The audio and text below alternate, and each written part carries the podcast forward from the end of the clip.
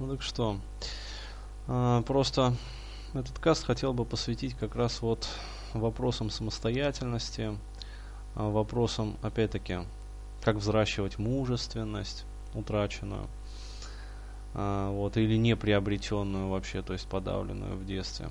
Ну, то есть такой обзорный каст. Э, я думаю, этот каст будет в первую очередь полезен, вот, естественно, тебе. Вот, собственно, для чего я его сейчас вот записываю. А во вторую очередь он будет полезен всем мужчинам молодым, вот, юношам, которые сильно заморачиваются по поводу как раз вот этой вот проблемы, которую ты озвучил. А, сильная эмоциональная привязанность, во-первых, к своим родителям, то есть в частности к матери, невозможность отсепарироваться от матери. И очень часто, я вот могу сказать по опыту своей работы, эти же молодые люди, они, независимо от того, вообще идут в пикап, не идут, они испытывают очень сильную привязанность от девушек, с которыми дружат. И здесь я бы хотел рассмотреть вот с точки зрения такого глубинного психоанализа, глубинной психологии, э, этот момент. И привести опять-таки один очень показательный пример.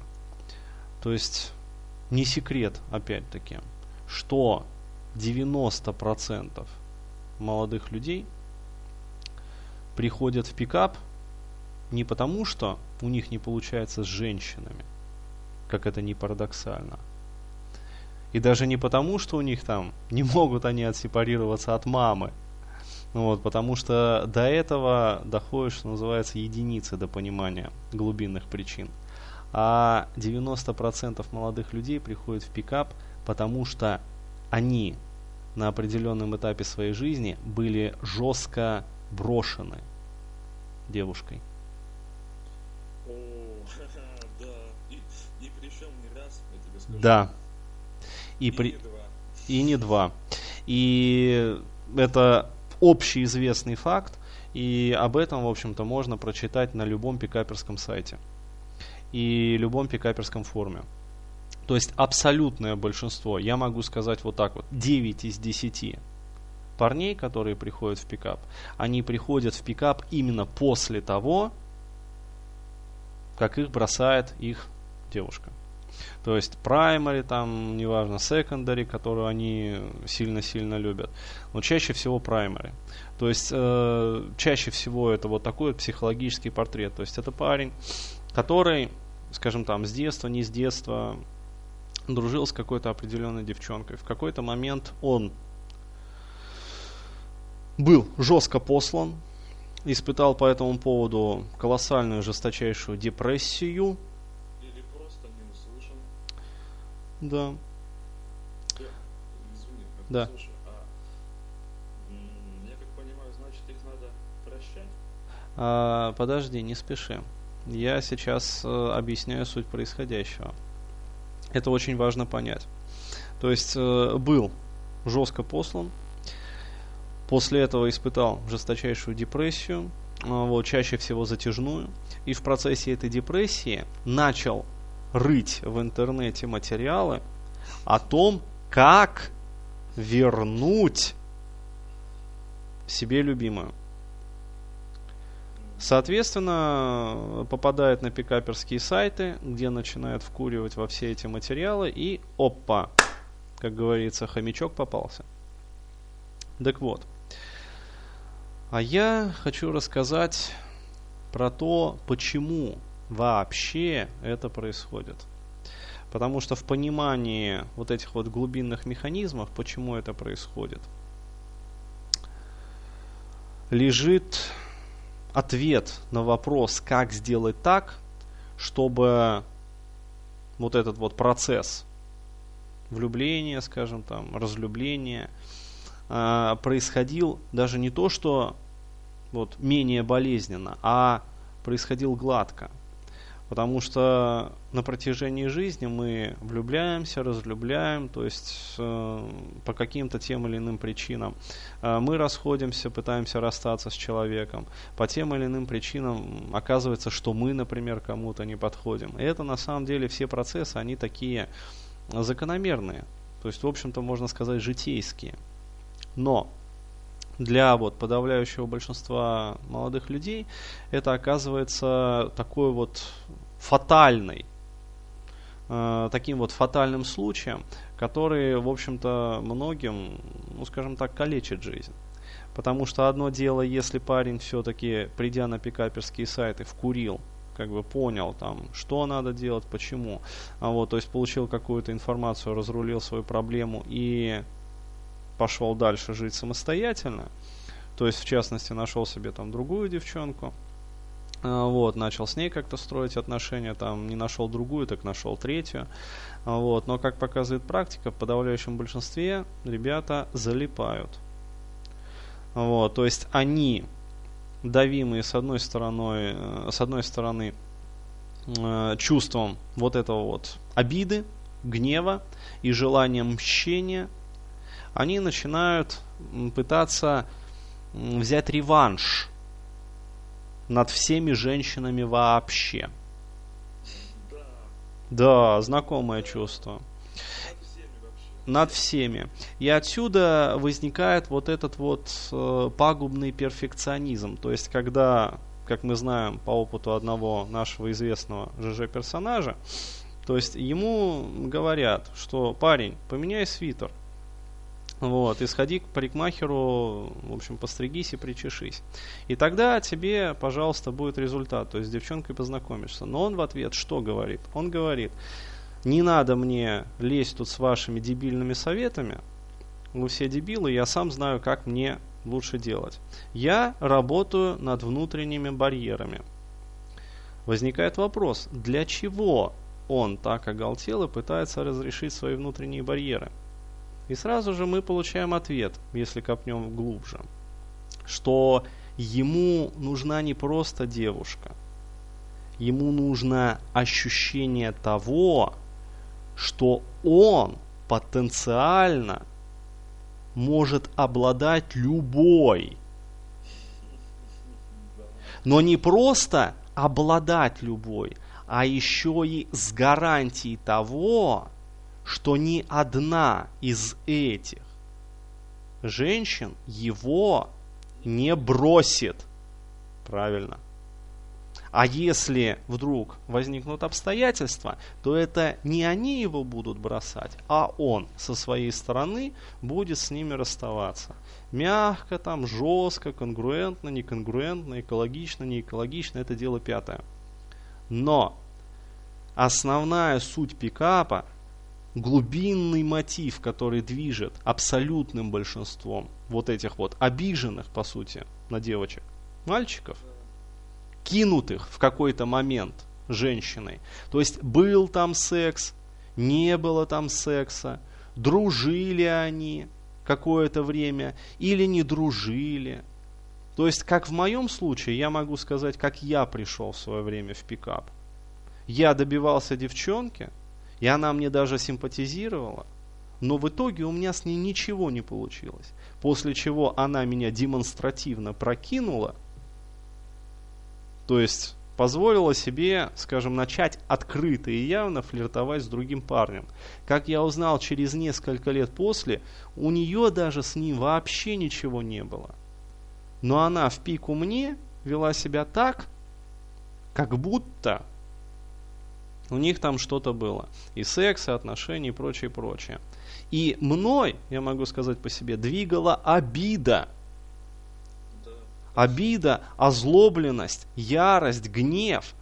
И желание найти инструменты, чтобы получить вот это вот ощущение силы, всесильности. Что я могу теперь контролировать ситуацию. Я могу контролировать женщин.